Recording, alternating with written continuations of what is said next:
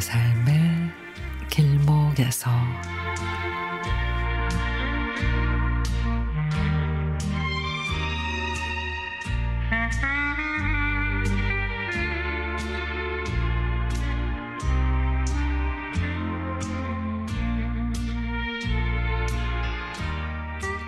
오랜만에 온 딸의 얼굴이 많이 헬스케져 있습니다. 무슨 일이 있나 물어도 애써 웃으며 아무 일 없다고 하지만 힘든 일이 있는 게 느껴집니다. 자식들이 모두 아픈 손가락이지만 유독이 큰 딸은 더욱 애잔합니다.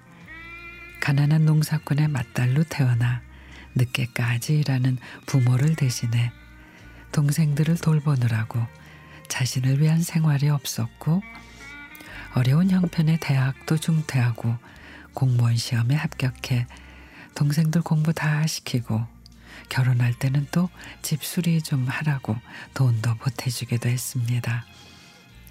딸이 클 때 보는 사람들마다 맏며느리감이라고 칭찬을 했는데 타고난 운명인지 맏며느리로 시부모와 함께 사느라고 애를 쓰고 있습니다. 내가 살아보니 맏며느리라는 자리 아무리 좋은 시부모라고 해도 쉽지가 않죠. 그래서 딸이 결혼한다 그랬을 때 내가 많이 반대를 했습니다. 그래도 내 걱정과는 달리 딸은 슬기롭게 잘 이겨내며 어른들께도 예쁨을 받았습니다. 딸이 김치 만두를 만들어 먹자 그러네요.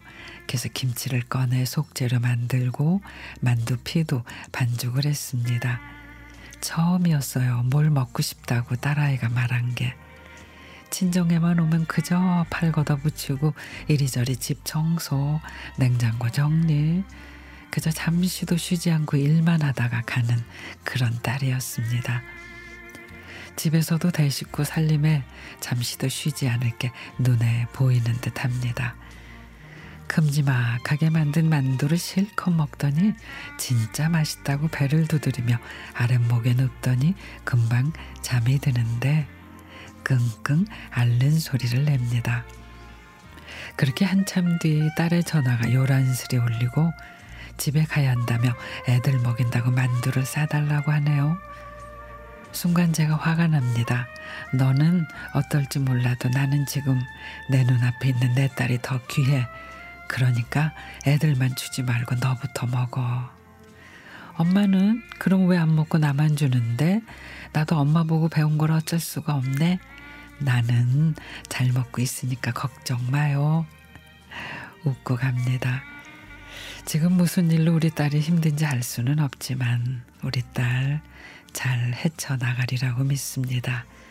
사랑하는 우리 딸 응원할게. 사랑해.